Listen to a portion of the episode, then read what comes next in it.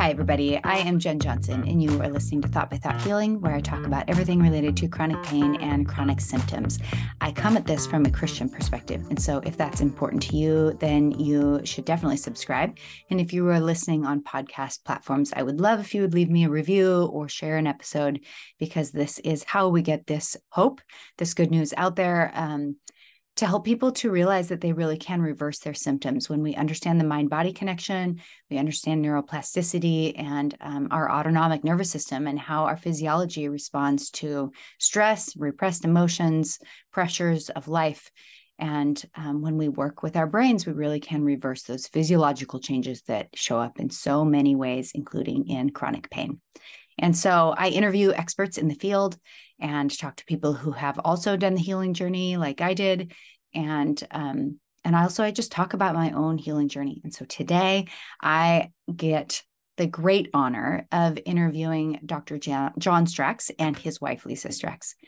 And so I'm going to read a couple their bios about who they are, and then we'll get into the interview.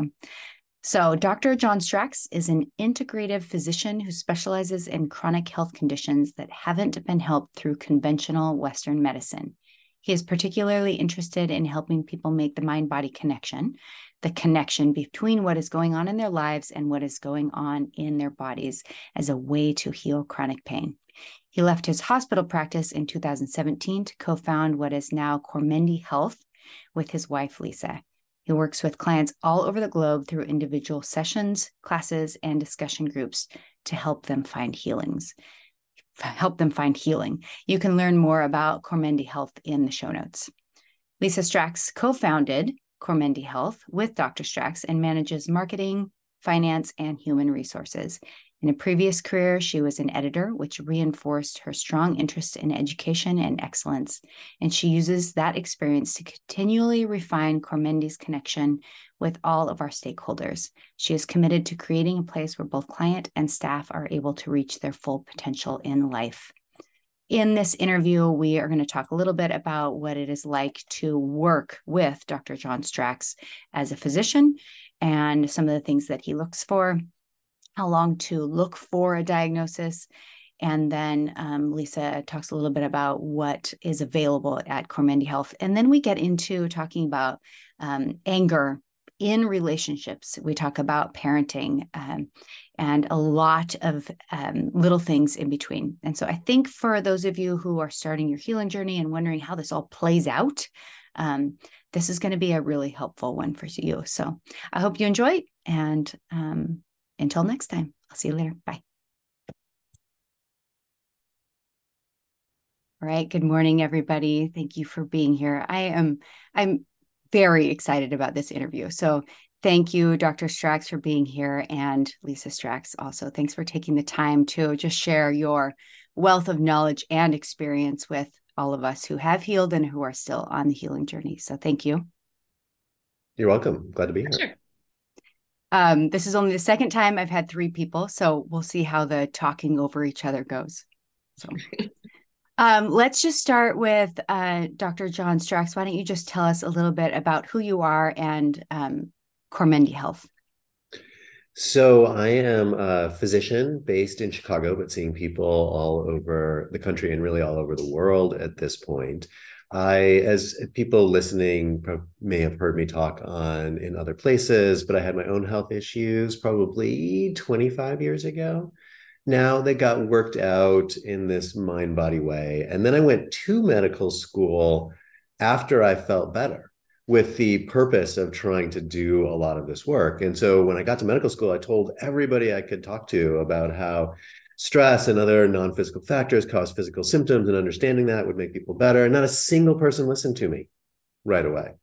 And so i went through medical school and i tried to move towards being able to do this kind of work. And medical school tried to like beat it out of me and tell me to become a cardiologist. And mm-hmm. i resisted and ended up in at the university of michigan for four years in their integrative medicine department. And I met Dr. Howard Schubiner there, who does a lot of this work. And we worked together while we were living in Michigan. And I just kept moving in this direction to try to be able to offer this kind of treatment to people. And then in 2009, we moved back home to Chicago, and I worked at Northwestern Hospital in downtown Chicago for eight years, and and offered mind body services there. But it wasn't a big draw, and so I was doing a lot of other type work. But in 2016, decided that I needed this was my calling, and I needed to do more. And so we um, thought about it for probably a year and a half. And then in the fall of 2017, I opened at that point what was just John Stracks MD, my own clinic, uh, run out of a colleague's office on the north side of Chicago. And, and immediately the mind body work, which was probably 2% of what I was doing at Northwestern, jumped to probably 20% of what I was doing in my own clinic. And then that built up to uh, probably a third of what I was doing when when COVID hit, and then with COVID and the ability to reach people in other states, we started continuing to increase our mind body services. We've now hired three psychologists, and we have a physician's assistant who works with us, and um, about a year, year and a half ago, we're able to rebrand as Cormendi Health to incorporate everybody who is working with us. And so we now, um, you know, we have thousands of patients who have gone through our practice and Lisa runs the practice. We have administrators as well, but our core mission is to be able to provide non-traditional mind body services to anybody who wants to work with us. And so that's that's how i got here and that's what we're doing and i'm super excited that i'm able to do it. Yeah it's it is very exciting. I'm with you on that. Um so for people who are listening who are maybe they're in the throes of the medical world and they're just not 100% sure if if their symptoms are mind body tms neuroplastic whatever you call it.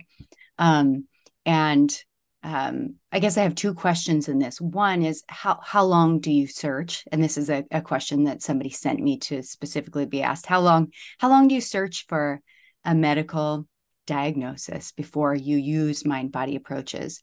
Um, and um, and what and are you accepting clients or patients um, uh, currently for those people who are struggling and want just a professional opinion on it? Yeah. So so the second answer first, absolutely. Like I said, it's built into our mission that that we have always tried to expand big enough that anybody could access us if we want to. And so we are always happy to talk with people who are struggling and um, and provide our expertise. I do consultations. Uh, Michelle Graham, our physician's assistant, is also available for consultations. And actually, Dr. Howard Schubiner is now working with us on uh, on Tuesdays, and so he is available for consultations too. Although his wait list is is, as you would imagine, a little bit long. And yes. I think the question of how long to search, you know, historically, this has been a little bit of a treatment of last resort, right? So a lot of people mm-hmm. have searched for years for answers before stumbling on this. And part of our mission is to shorten that time frame. And so I have people who you know have not felt well and after a couple of weeks somebody tips them off that maybe it's a non-physical issue that's causing their their pain and symptoms and they seek this out and are able to to get better very quickly. And so when i see somebody in my office or or online and and they want an evaluation about this there are two things that i'm trying to do. So so number one is there a structural issue that we have to identify and treat or they're not going to get better? So the prototype of that would be say a broken arm. Mm-hmm. right? If somebody comes in to see me with a broken bone i don't want to say like oh no no i think just meditate for for three days and everything will be fine. I want to get that treated in a medical way. So i'm trying to assess that. I'm also trying to make sure that there's nothing that would be dangerous to somebody if they um, if we didn't address it. And so I don't want somebody to come in, say, with a tumor somewhere in their body, and for me to say, like, no, no, no, I think this is a mind body issue. I want to do my best to to be able to try to discriminate that. Obviously, I'm human; nobody's 100% at that, but that's part of my medical training is to try to figure out is there something dangerous going on, or something not. And so if so for people who are listening to us talk, those are questions to ask. And so once people have been probably in my experience to more than a couple of clinicians, the odds of finding either of those situations, either something physical that needs attention or something dangerous goes down dramatically. And so more than two or three consultations before under, trying to understand these ideas usually will suffice for people. And I run into a lot of people who've seen 40 and 50 yeah. clinicians without answers. And so I think that people can move into this understanding fairly quickly and and with all the information that's out there, hopefully even more quickly than they used to, because we don't want anybody to suffer an extra day, much less an extra month or year or longer. Yeah. I absolutely wish that I had gone that route faster in my own in my own journey. It would have saved me years of of misery. Yeah, exactly. So, um, so if somebody schedules an appointment with you, which it, once we're done with this, I'd love to get a link that we can just put in the show notes that is is for scheduling. Um, but what what how how long is an initial appointment? What should people expect um, with that process? We're able to schedule an hour for initial appointments. And what I say is that most of the time, an hour is plenty of time. Occasionally, I'll talk to somebody where five or six hours would be needed to get the whole story. And there's ways to work on that if we need more more time than an hour. But 60 minutes is usually a good amount of time. I have a fairly extensive intake questionnaire that we send out to all our patients ahead of time and and so by the time i get on a zoom call or in my office here in chicago with somebody i have a fair amount of information already about what's going on with them and oftentimes enough information for me to start to make an assessment about whether i think uh, mind body explanation is correct for them okay. and so I want to I want to hear the story. I want to hear what's happened to people, what it's been like, what people have tried and not tried. I want to hear what they know about mind body medicine in general. And two questions I frequently ask are for people to tell me what they know about the nature of pain and what they've learned. And then also what they know about the nature of pain as it um, as it has to do with themselves specifically. And so, how have they taken the information that they um, that they've learned and how have they applied it to themselves? And so, usually, the first half of the consultation, so the first thirty minutes or so, is me listening to the story, trying to get a sense of what's going on with people, what their medical history is, anything that they've tried so far and for me to make a determination in that time either i think mind body medicine makes sense as a way to move forward or i'd say probably 5% of the time people say things that make me think like mm, maybe there is a medical issue here that we need to investigate further and if that's the case we'll draw up a plan to to do that. But most of the time i feel like people are on the right track and so then I spend the second half of the appointment thinking through okay, now that we're confident that you can approach it this way, what are some of the next steps that can be taken in order to move you forward? And and what I almost always say to people, and, and so I'll say now, is that I just want to fix it. I don't want anybody to suffer another day, like I said. And so I just want to fix it and I know that I can't, that's not how it works. I know I don't have the power to do that anyways. And so then I think, like, all right, if I can't fix it, how can you fix it? But even that, I think, is too broad of a question. And so what we normally come down to is that, say, if we take the next month, what are two or three or four concrete steps that people can take to move forward? And I think that's a nice time frame to focus on. And I think it gives people um, specific achievable steps that they can take to start to or continue to feel better. Yeah. Yeah. Action steps that feels very doable when you look at a limited time and how many things I'm working at or on. Yeah. Okay. So I think that leads me to my second question, which um, which is once somebody has a, an appointment or two with you, um, and Lisa, I'd love to hear your answer on this. What does Cormendi offer for people who want to do continued work? Certainly. So there's always the option to continue working directly with Dr. Stracks. And we also have psychologists and pain coaches on our staff. And so sometimes Dr. Stracks will refer to them. We also have a physician assistant who works with mind body clients, and she does um, a lot of work with return to movement. And um, we have people working on somatic tracking. And so, very specific skills that you can incorporate into your practice. And so, working with Michelle, the physician assistant, is really an option. And we also uh, just launched a new um, a new platform. It's called Cormendi Academy, and we've taken all of the classes and all of the learning that Dr. Stracks and our other practitioners have accumulated through the process of helping people.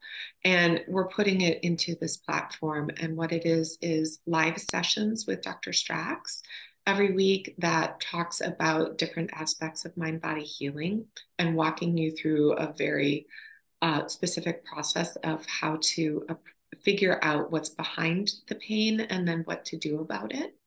And then there will be question and answer sessions with Dr. Stracks and Dr. Schubiner. There are uh, return to movement classes with Michelle and um, some other things. Um, there's also a chat where people can can talk. And so it's the only physician led program like this that's live. And so we're super excited to roll this out, and people can enroll in that as a way to continue working on things um, with guided support from Dr. Stracks, or they can be working with one of our coaches or practitioners um, as well. And so there's there's a number of different options for people to do. Okay, awesome. Um, I'd love to get the link for that too, so we can put the both Absolutely. of those things in the in the show notes. So, all right, okay, so now we're moving away a little bit from diagnoses um, to people who are in the healing journey and how do we do this we are we are living a life that is full of emotion and lifey and um, and the way we approach life is is really important when it comes to TMS and our symptoms. And so I would love to talk about anger. I would talk about relationships and parenting, which are huge subjects, but I think they I, so I don't have any kids.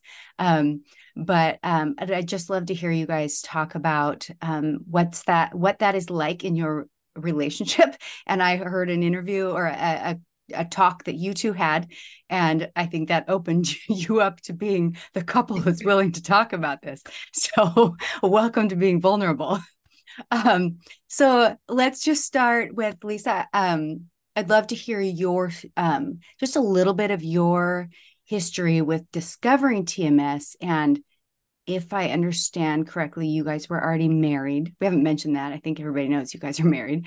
Um, but um, what was it like to discover TMS being married mm-hmm. and um, um, the role of let's just say anger in in your story certainly certainly so um, the john dr Stracks's discovery of mind body um, actually was un, um, unfurling shall we say while we were still dating and deciding to get married. And so um, I was sort of walking alongside him.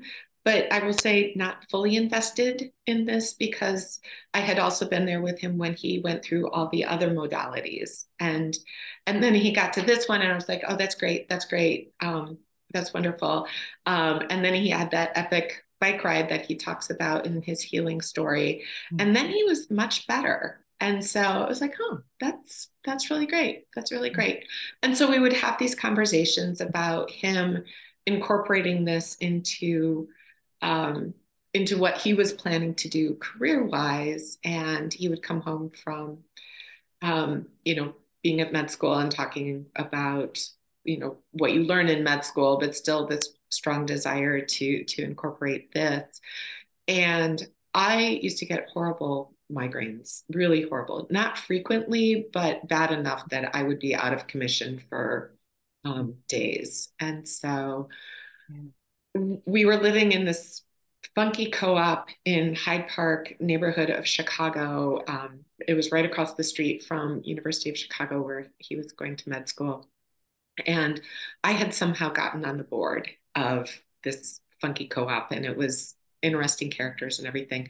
And something happened and it was a meeting or something about the garden or I, I don't even remember the circumstances, but I could feel a migraine coming on. And I usually had about a half an hour warning like i would get the aura mm-hmm. and i'd start to like mix up words and i couldn't see out of one eye and my mm-hmm. hand would go numb and so i would know that mm. i had about a half an hour to get to safety and so i felt it coming on and dr stracks was like all right what are you mad about i'm like i'm a good girl i don't i don't get mad mm-hmm. like um like anger's not part of my emotional vocabulary and he's like, no, no, no, really, really, what are you mad? about.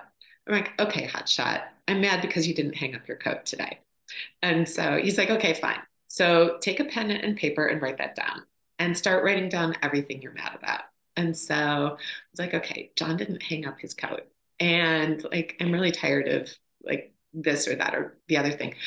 And to my surprise, it went on for three pages. Yeah. and at the end of three pages, the aura was gone. My hand was fine like I didn't have a migraine. Um, yeah, I'm, it still gets me choked up. I'm curious when you wrote that list, were you writing like, was it like bullet point list or were you writing about how you felt about them? It was just a bullet point. It wasn't like me saying I'm angry. It was just like coat and laundry and, you know, whatever. And, uh, you know, then started getting to a deeper level by about halfway through the second page, it was that, you know, these obnoxious people on the board of our co-op. And by the way, this, that, and the other thing. But it was really just a bullet point. I wasn't even naming my anger so much as the things I was angry about. Um, being able to say I was angry was a later stage in the process. So it was it was a big deal for me to be able to acknowledge the things I was angry about. Yeah. Um, and so I think after that, there was a period of time where when I would feel a migraine coming on, I'd go in the bedroom and I'd grab my page, paper and pen and start writing things down. And then from there, it was a transition to actually being able to say I was angry out loud. Yeah. Um, and after um, there was one final incident where I didn't feel like I was in a position to be able to say I was angry and I got a migraine. And I was like, never again. I'm never going to go through this mm. again. And after that, I worked hard on being able to say out loud what I was angry about. Yeah. And I will give lots of props to Dr. Stracks for being able to hear that um, because being able to process anger in a relationship is a two way street. And so um, you asked um, sort of how we do that in a relationship. And what we've learned to do is to say, I need to tell you, I'm really angry about X. And then the automatic response from the other person is, Thank you for telling me. So mm-hmm. trying to separate the emotions of the two people. And so I will say we're not always perfect about it, but that's sort of the formula that we've come up with for me to be able to say, I'm angry about this, and for Dr. Stracks to be able to say, Thank you for telling me, tell me more. And then trying to do the same thing from him to me. I was going to, well, I have so many questions. Um, what was Dr. Stracks? What was that that change? I mean, here you are dating a good girl that you know is really easy and pleasant to be around and is never angry and it's convenient and you get to do and put your jacket wherever you want to put it and and now here she is changing it's actually what in your situation you led her there but what but what was that like for you to have that that shift in the in the relationship? I think that um i'm trying to think back to to sort of back then. It's you know we're both committed to being able to have emotional vocabulary be part of our families. And and I don't know that either of us necessarily grew up in families where there was a healthy expression of emotion. And so it's sort of new to both of mm-hmm. us. And I feel like we, you know, have tried to encourage that in our own children fairly successfully. And and so I think it's kind of this ongoing effort to try to figure out how to make emotions be part of our relationship. And so it's one thing to know that on an intellectual level um, yeah. It's another thing to sort of have them front and center. And as Lisa said, like sometimes we're better at it and sometimes we're not so good at it. But but I think we both have at least that model that emotions are okay, that emotions are human, that emotions are welcome into the conversation. And so if we can start from there, then I think over time we can work it out when somebody has feelings that that start to show up, start to need to be processed, need to be talked about. And so I don't know that I think it was a sort of night and day switch where she, you know, was pleasant and now she's angry all the time. It was about us trying to figure out as a couple how to make each of our emotions safe with the other person.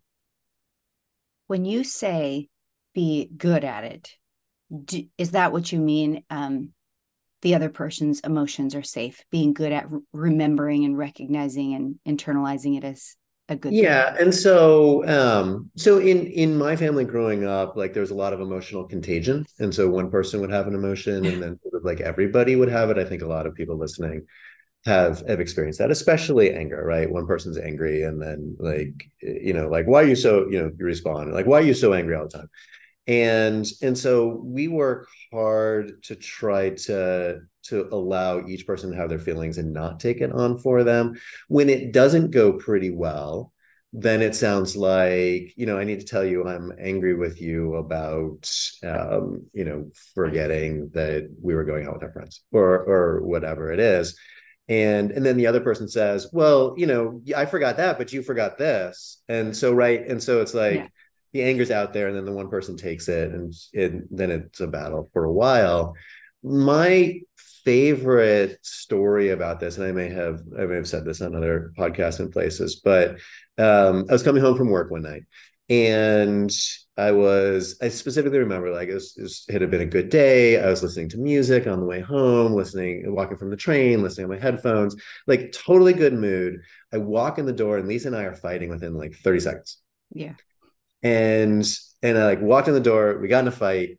I took the dog. I went out. I walked around the block, and and I had this thought like I like I was not angry when I walked in the door. Like I had been having this very very pleasant day, very pleasant walk, and I was like, well, if it's not my anger, then it must be Lisa's.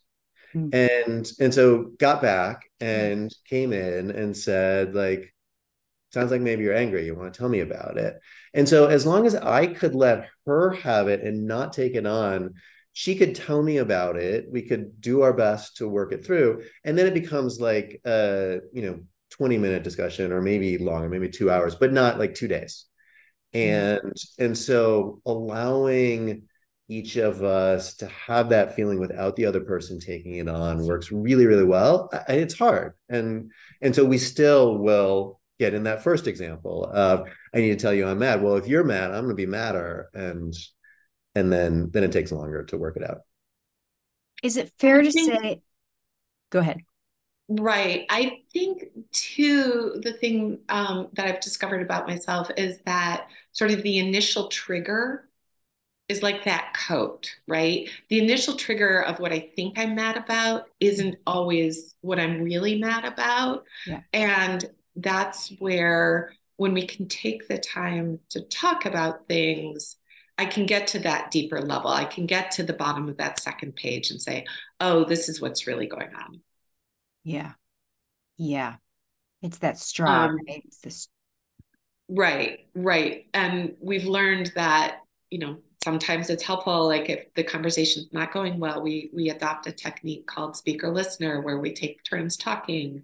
Um, it's a really fantastic technique and we can send you the resources for it. Um, but in this technique one person is allowed to say what they need to say and the other person just has to paraphrase it back without being able to respond and so you take turns and that's been really helpful. Um, sometimes we'll take a little time out if the conversation isn't going well.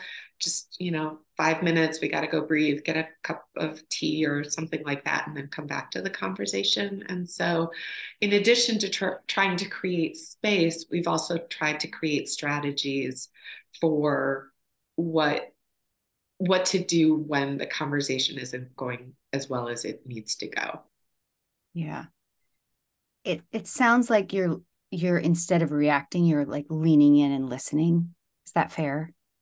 Mm-hmm. okay. Um i've never heard the term emotional contagion. That absolutely makes 100% sense. I, I, I liked that that's helpful because then we can name it and see it and recognize when something like that is happening yeah, I talk a lot about that. Um, you know, I have a whole list in my mind of of reasons that people have pain and symptoms. One is when boundaries are not solid enough, and boundaries can take a lot of different forms, including emotional boundaries. And so I talk about that in that category frequently. That that emotions are easy to pass on to other people, take from other people um, you know people some people don't let other people have emotions and families. And so it i pay a lot of attention to how emotions spread or don't within family systems. Yeah okay so how emotions don't spread okay so so we've got it seems to be the opposite here. So we have emotional contagion which is just rampant out of control. It's just spreading for no reason. And then we've got repression of emotion where you're not even allowed to feel emotion. Um, and i and i think lisa i think and i've heard you talk about that that that was part of why anger was not something you were in touch with. Is that correct? Because it was correct. not a safe um, emotion to have in childhood? Is that fair? It was it was not a safe there was there was for a long time there was no modeling of healthy anger in my family and then when the anger exploded, my parents' marriage blew up.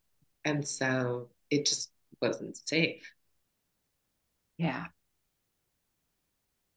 Thank you for your struggling with emotions because it's it's real, right? Yeah. Yeah. And I would like to say that I now think of anger as being 100% safe, and I don't. Um, mm-hmm. But I'm a lot farther along. Excuse me.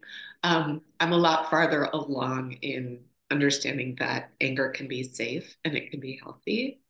Um, and so, um, but I feel like it's going to be a lifelong process for me too. I wish I could magically say that, yes, I've seen the light, anger's, you know, I'm totally okay with it. And right. not always, sometimes, yeah, but um, but it's definitely a process, just like everything else. Is is anger? I don't I don't even know where this question is going to go. Is is anger dangerous um, for ourselves in the experiencing of it, or is it that the expressing the anger will have consequences from people that you love that's scary, or is, is it both? I would say that the expression of anger, I think, when when anger really gets flowing, is not in and of itself dangerous. And if you're putting some some resources in, there's a book I really like called The Language of Emotions by Karla McLaren that I think describes this nicely. And and the idea that like we have feelings, we have emotions because we're human beings and it's just it's part of it's part of the experience. And and so our, our colleague nicole sachs who many people probably know um, she says you know the emotions are the point. Like that's why we're human beings and so we can get into mm-hmm. those feeling states. And so anger i think is a lot about drawing boundaries. It helps us know when something dangerous is approaching. And so when we feel that anger usually it's a sign that we need to defend ourselves in a certain way. And and there's so many reasons right? So many reasons why anger feels dangerous and people have grown up in families where it is dangerous where it's literally physically dangerous. And so people learn that it should be kept aside and it's not okay. But i think when when we feel it and we let it flow, I think it's actually beneficial to us.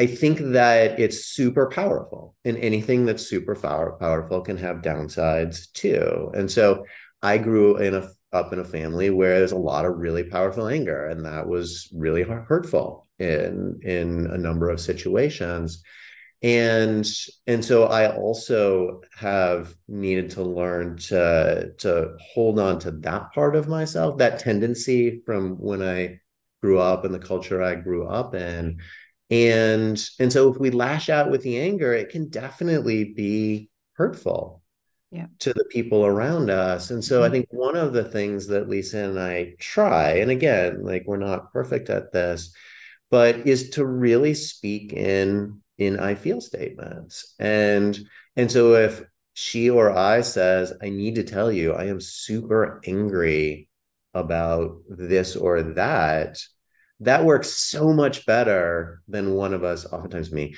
saying like, I can't believe you did this, or like you you never pay attention to this, or whatever it is that anger sounds like when it comes out, but we're not completely owning it. So the more the more I can own it, the more I can say, like, I'm feeling angry and I want to tell you why, it becomes a much easier discussion than if I'm sort of letting the anger show up without really identifying it or or naming it. So it it is powerful. It definitely can be hurtful. There's ways to harness it so that it brings us closer so when we can have these conversations, we can share the emotions, and we hear what the other person's saying, it deepens our relationship. And I think that's the thing about emotions that we hold them inside. It maybe it's safer in some ways, but to really let our relationship grow, the emotions have to be there in the room to feed the relationship. Yeah.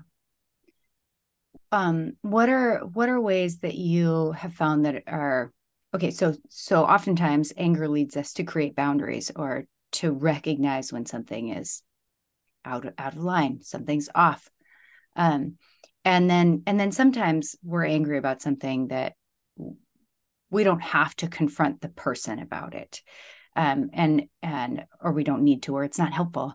Um wh- what have you found um, are helpful ways of dealing with that that kind of anger where it's not about presenting what I'm feeling to the cash register, the person at the cash register, or your right. doctor. I don't know. Um, what what are ways that you have found helpful with that?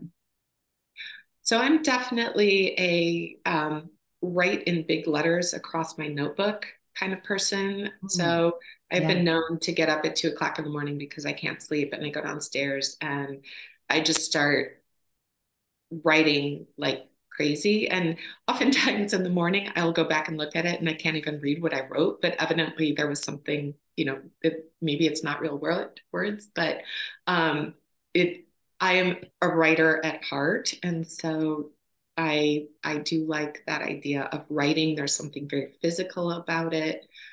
That's really helpful. Um, uh, I'm also a big fan of um, just going for a walk and um, I will talk to person in my head while I'm out walking and burn off some calories and get some exercise and fresh air, but also like process that conversation in my head while I'm doing it and sort of get to the point where I can say, okay, I can I can set that aside for now. Yeah. And I I have had a number of experiences where I, I sort of try to embody the anger. And so I'm thinking like all the experience I had, which which of the stories would would be useful to see. So um, here's just one example. So I number of years ago I signed up for a uh, continuing education series online from a group that I really liked and was looking forward to it.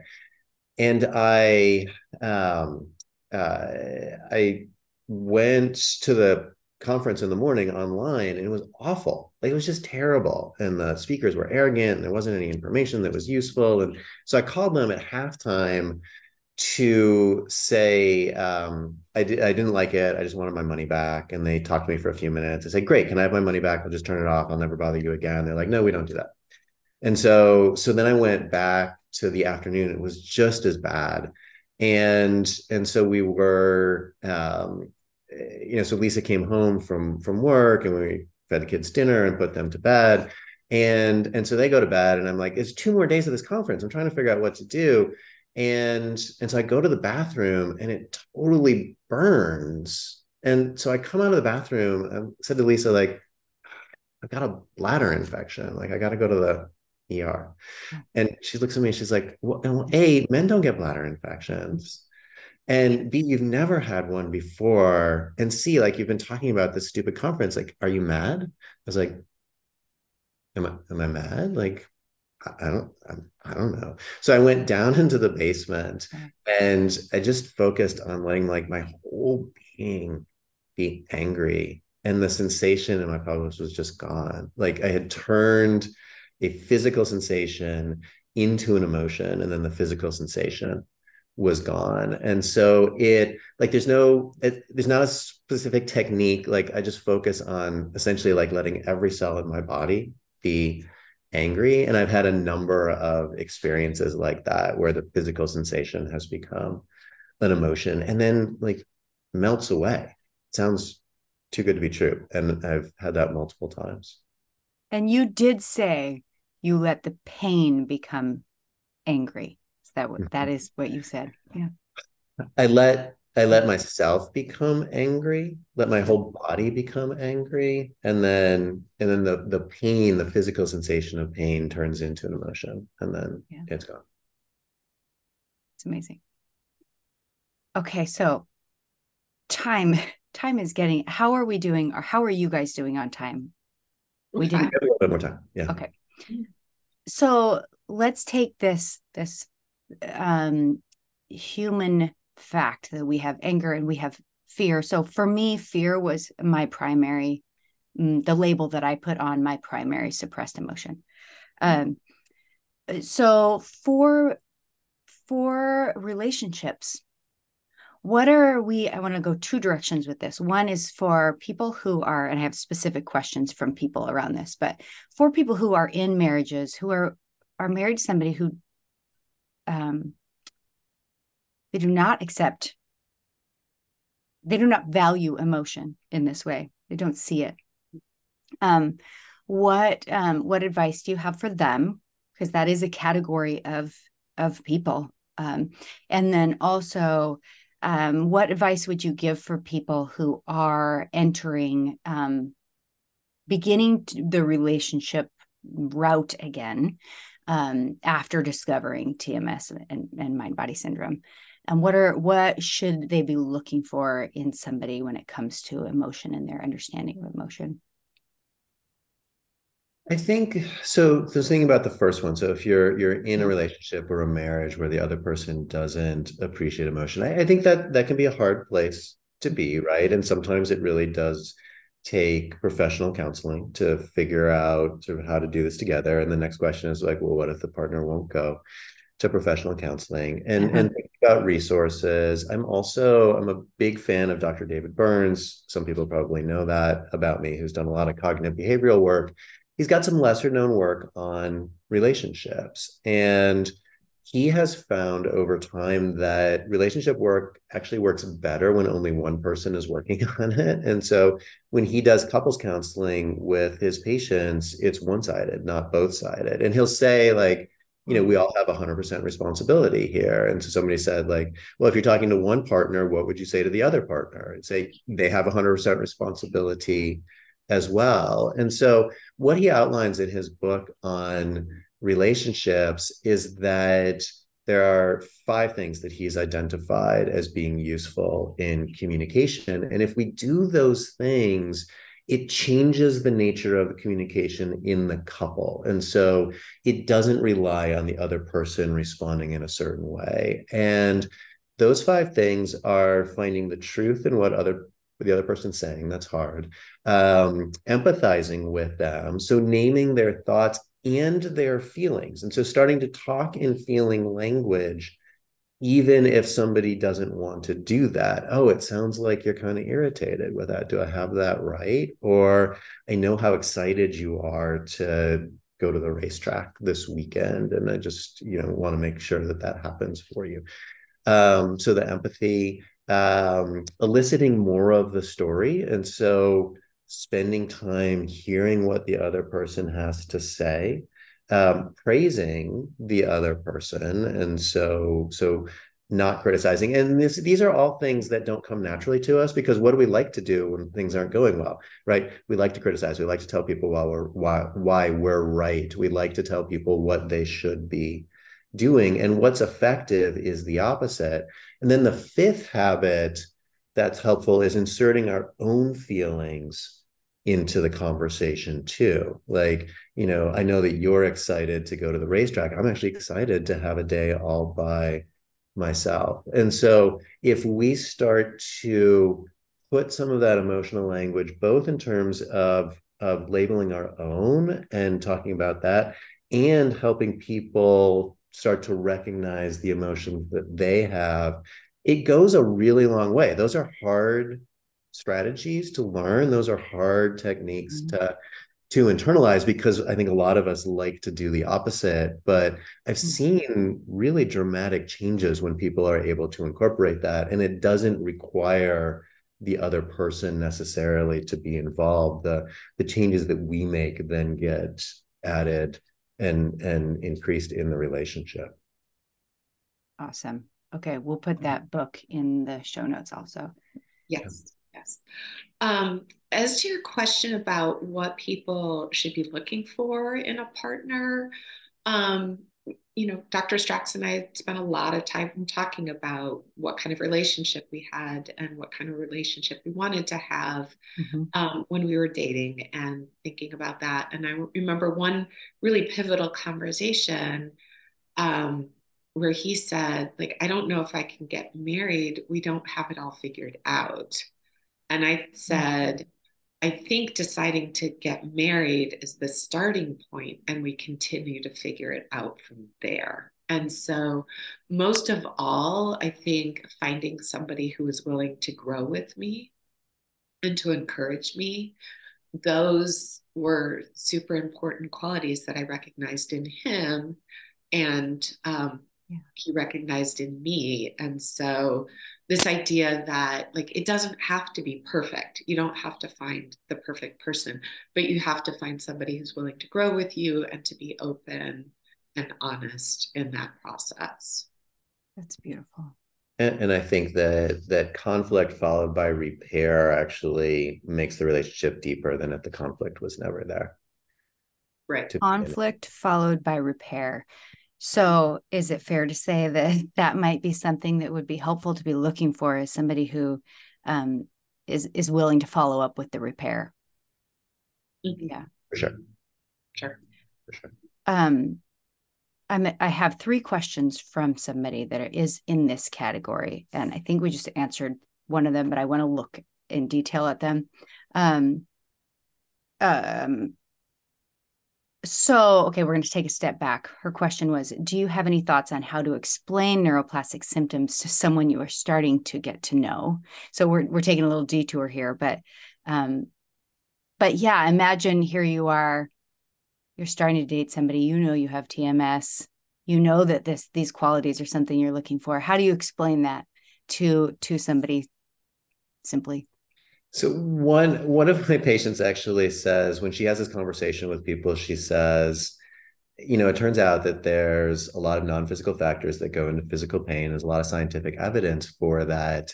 I have a scientifically based app that explains it nicely. I'm getting you a subscription to it. So one of my patients just lets, you know, that particular one is curable, which we've done a lot of work with. There are a number of other apps out mm-hmm. there as well. And so she lets the professionals speak for her. I think that actually mm-hmm. works quite well. I think I also will tell people that, you know, you want to delve in slowly. And so, eh, you know, Lisa and I had been together for a long time before this really resonated with her. And it wasn't that she hadn't heard me talk about it, but you know, ideally, and I don't even know if it was ideally, but you know, I bring it up and say, like, hey, this is something that I have found helpful or you may want to look into, and then just let it let it sit. It's it's my responsibility to try to get the information across. It's her responsibility to decide whether she wanted to take it at that point. And so, mm-hmm. not trying to force it into people who aren't ready for it. And we also think that for a lot of people, it really takes 50 or 100 or, or more repetitions of hearing this to really start to get interested and and internalize it. And so bringing it up slowly, offering it um, delicately letting people decide when they're ready to hear it and not being offended if we give it to somebody and they say like i don't want that right now. It doesn't mean that they're not going to want it over time. It's a really different concept. And some of my patients will say to me every now and then like dr stracks do you realize how different a way of thinking about pain this is than what's out there mostly and and i've been around it for so long that right. i forget sometimes but um, but there's lots of opportunities. It doesn't all have to take on the first try for sure, or even the 10th try or more. Awesome. Sure. So patience. And when, yeah. And when I'm trying to talk to people about it, um, oftentimes I'll try to have it be really simple. You know, sometimes our bodies express for us the emotions that we're feeling because we're not sure how to verbalize it. And then I'll tie it to something like, you know, how when you get nervous, you get butterflies in your tummy. This is similar that, you know, the butterflies in your tummy are a symptom of your nervousness. It's not the nervousness itself, it's just an expression of it. And so sometimes the pain is a symptom of um, something that's emotionally going on. And so people have the experience of being nervous and having sweaty palms or butterflies in the tummy. And so that makes it just a little bit more relatable. Okay. That's helpful. Um, okay. And then a follow up with her. So um she asked the question, and what advice would you have for someone who is still continuing their healing journey? Still in the midst of recovery, is it okay? Is it wise to begin? Um, let's broaden this a little bit to more than just relationship, but something big in life, introducing a new challenger or something we know is going to come with big stressors. Is, is it is it okay in the middle of your healing journey to do that? Is it wise? I would say so.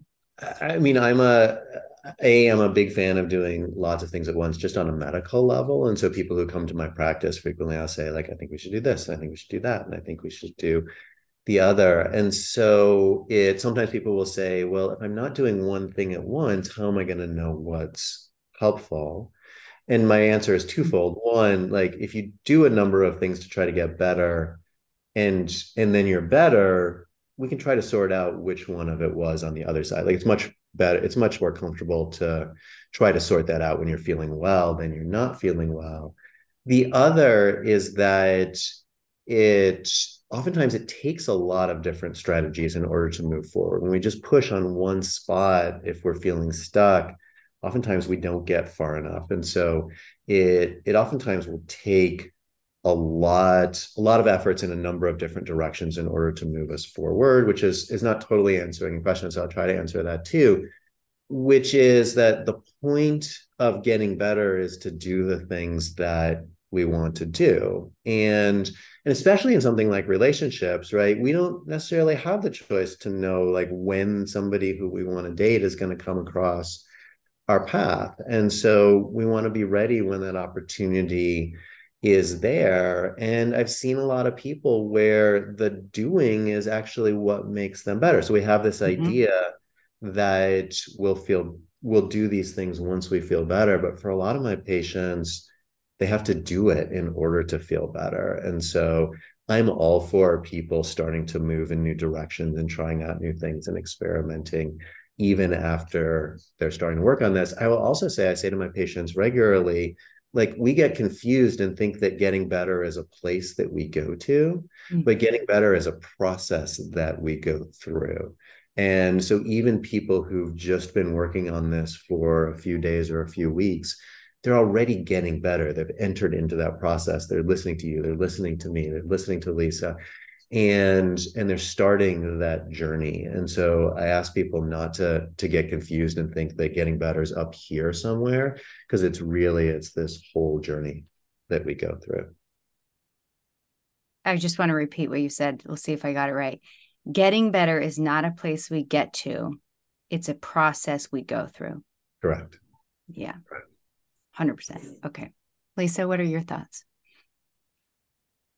Um, I think that um, I think that trying something new is actually a way to put these things into practice in new ways mm. because we're oftentimes stuck in our old patterns in either old relationships or old work habits or whatever. And so there's something to be said for starting something fresh and putting these things into place right away so that we have that or we're practicing that in in that new situation in ways that we can solidify whereas changing our old behaviors in a previous relationship or a previous work situation or whatever that is um, is is much harder to do. I mm-hmm. recently went on a week long retreat and it was fantastic. And I did um, I was able to work on some things that I had been wanting to work on for a long time. And I was like, oh, this is great. You know, I'm gonna like keep this going. I'm gonna do this for two hours every day when I get back, and I'm gonna be, you know, moving in my direction. And I get back and I'm still in my same patterns. And so breaking into those those new habits those new patterns may be easier actually to to put into place in new situations. Yeah i love that. That's yeah that's wise. Okay let's shift quickly into parenting. Okay. Because oh, parenting is super easy. Yeah just well just one or two questions you know this should cover it. That's coming from me without kids so there you go. Um, i'm sure we could do many interviews on parenting. But mm-hmm. um, I, I'm I don't know about you guys, but I definitely did not grow up in a home that knew anything about emotions showing up as a symptom. I mean, you had a stomach ache, well, you ate something, you know. Um, and so I guess as far as as far as TMS mind body syndrome goes, how do you what do you what steps as a parent, a loving parent do you take in just showing your kids um, about emotions and physical symptoms? I I do feel like we've worked hard to label physical symptoms with emotional language, really the whole all the way through. And so if our kids get stomach aches, if they get headaches, generally our first question is are there some is there something you're stressed about? And the second question is is there something that you're mad about? And and i would say like 80% of the time we get enough of the story that there's not residual pain after that and and so wow. you know a couple of years ago we were at a family event and one of my my cousin's kids had a migraine headache and so spent the day sort of lying on the sofa with an ice pack and I, I watched that and i was like i've never seen our kids do that. I've never seen pain like really knock them out in that way. And and the questions I just said, is there something stressing you out? Is there something that you're mad about? It works a lot. It doesn't work always, but yeah. it's usually gets the conversation started. And then if we need more, we can go through more. And and right, you know, we try to be good parents. I don't want to say that to a kid when they have appendicitis and you know, we had an episode where we thought our son had appendicitis and, you know, he couldn't talk. He was crying and we, we didn't push on the emotional side. We took him to the pediatrician. Turned out he was okay, which oh. was great and came home, didn't need surgery. But, but I think really like from very early age, starting those kinds of conversations and, and, you know, early enough that I remember one time our son lost at Monopoly. He's not a great loser, and uh, he like threw the board all over the place and stomped into his room. And um, and he he came out of his room and he said, "I have a headache," and like slammed the door and went back to his room. And he came out. He must have been like five or six. And, and he came out a second later and he's like, and I am not mad and slammed the door again. And then like 10 minutes later, he's out for another game of Monopoly. that is my favorite. I I love it. also, I have I have somehow adapted that that response to losing, and as I as I discovered that anger is a good thing to express, I have been known to toss a few board games um, without without hurting anybody and mm-hmm. with a little bit of laughter. But yes, I do get frustrated. So I feel your son. Yes. Right. Right. Yeah. I would say two other things. Um, one is that when the kids were really little, um, especially, we would go through and try to name for them what they might be feeling.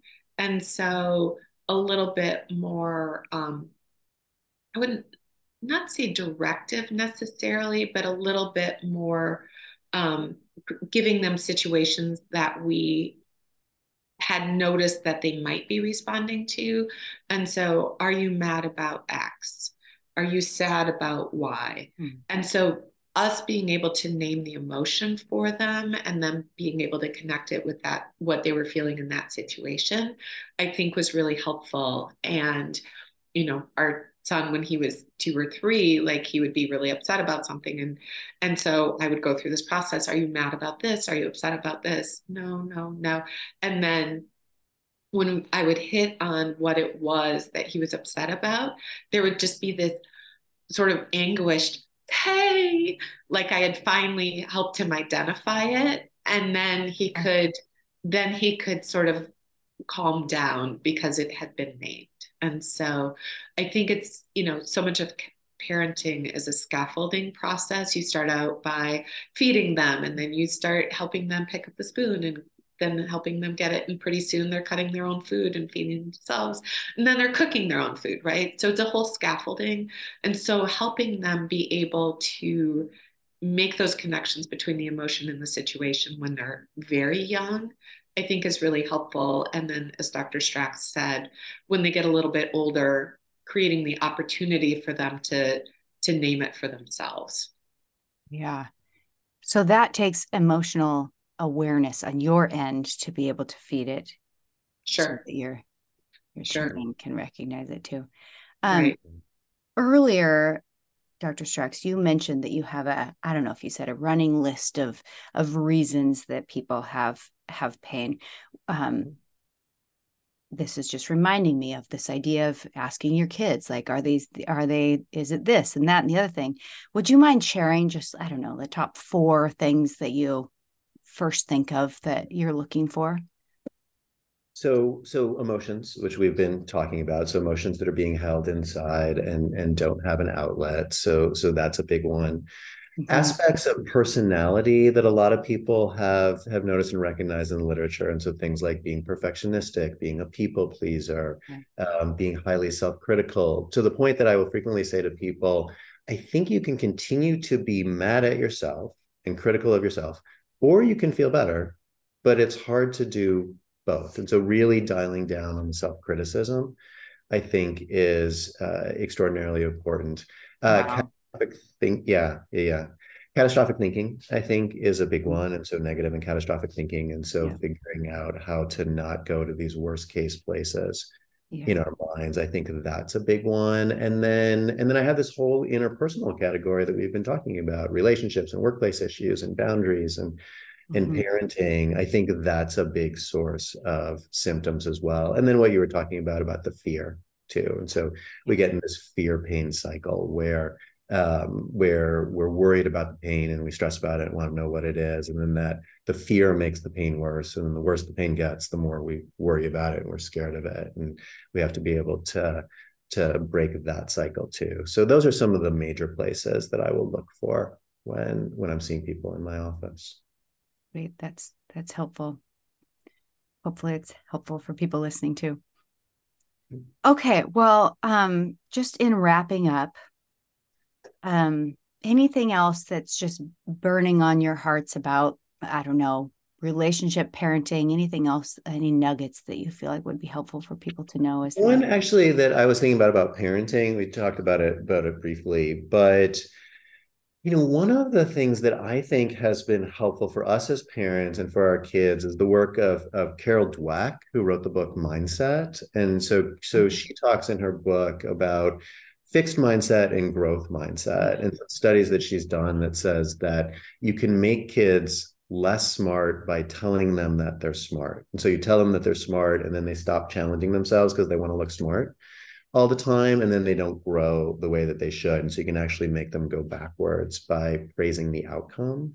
And so we've actually really worked hard over the course of our kids lives to praise the effort and not the outcome. And to say you know come home and with a good grade and we'll say like you should be proud. Like you really worked hard. You really studied hard to make that happen. And and you know our our son is an athlete and our, our daughter's a a piano player. And mm-hmm. and outcomes are fickle right? I mean he can pitch really well and run into a better team and lose and the opposite too. And so we've really worked hard to focus on on the process and the effort and and and the growth over time and i think that's been helpful for them i think um, more so than I was at that age, they're able to to handle disappointment in in ways that I don't think I could when I was their age. And I think I think they don't put inordinate amount of pressure on themselves to succeed in ways that I sometimes see, say, say children who might come into my practice.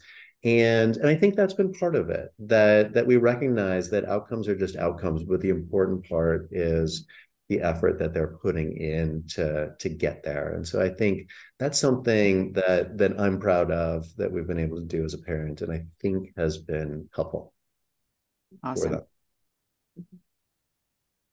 lisa i think that um, when i think about parenting the other thing that has been really helpful is um, i like to call our parenting strategy love and limits and so putting putting not boundaries on kids' imagination or creativity or trying to do better, but putting good boundaries around their behavior. This is what's acceptable behavior, this is what's not.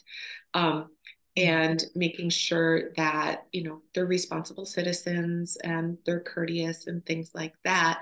And then trying to open up this whole world of emotions and creativity and learning and loving and um, and so expanding the world but also teaching them what's appropriate in certain situations. Yeah so you're teaching your kids that emotions are good and asking them about it so mm-hmm. we're saying are you angry mm-hmm. and then we're saying let's acknowledge express it but there's mm-hmm. limits around behaviorally how you get to express that anger yeah. right right i think that um, and dr Stracks, you can speak to some of the situations you see but like it's not appropriate for you to be hitting me because you're angry. Right. it's appropriate for me for you to tell me that you're angry. Um, and you know i'm fine like let's have a punching pillow or something like that but but it's not appropriate for you to take it out on me. And so um, and so making sure that they understand their emotions express their emotions but also do so in healthy ways. And that when they are expressing their emotions that they always know that they're loved mm-hmm. Mm. And, and I've seen our daughter, you know, she's come up to me and said, Daddy, I need to tell you that I'm really mad that you didn't really pay attention when I was telling you about my piano recital. And and and and and and we're pretty good, I think, when our kids say that. I'm like, gosh, I'm sorry, I was distracted or I, I didn't mean it. I want to hear more. And then I've seen her just say, okay, and like be totally fine after that. And so it's enough to to be able to get the emotion out and and i think to have that trust that she can do that and that's okay and we're not going to get mad at her for um for telling us how she feels right we just want to be seen and known don't we yeah, yeah. so much um so you mentioned something do you do you work with kids often dr Stracks? I work with kids some, usually adolescents. I don't do a, a ton of work. We do have a, a on-call pediatrician who does a little bit of work with some of the the younger children. And um, but I will see children sort of 13 and up for a variety of, of issues, including knees. I've seen some pretty pretty dramatic turnarounds. Wow. Pretty quickly with some kids. That's that's kids so are good. Like if they get it, they can they can move forward really quickly. And Mm. and one story of a 13 year old who's her mom explained it to her, and she had had like six months of chronic pain, and uh, her mom explained it to her, and she went up to her room for like 30 minutes with a notebook and a pencil, and then came down and said, "Okay, thanks, bye. I'm going out to play soccer." And so sometimes like those changes can happen really quickly if they understand it. Love it. All right. Anything else before we close? Nope. Thank you. It's been a All fun right. conversation. This has been a really great conversation. Thank you. Yeah, thank you, thank you so much. I have been looking forward to this, and I know that people are just gonna uh, grow and, and learn from this. So thank you, thank you for both of you, just for the work you're doing. I know that we we all thank each other in this community because we know it's just so uh, life changing um, and important for so many people to know about. So, yeah, thank you. All right. And with that, I will say goodbye to my watchers. Um, thanks so much for being here, and I will see you next week.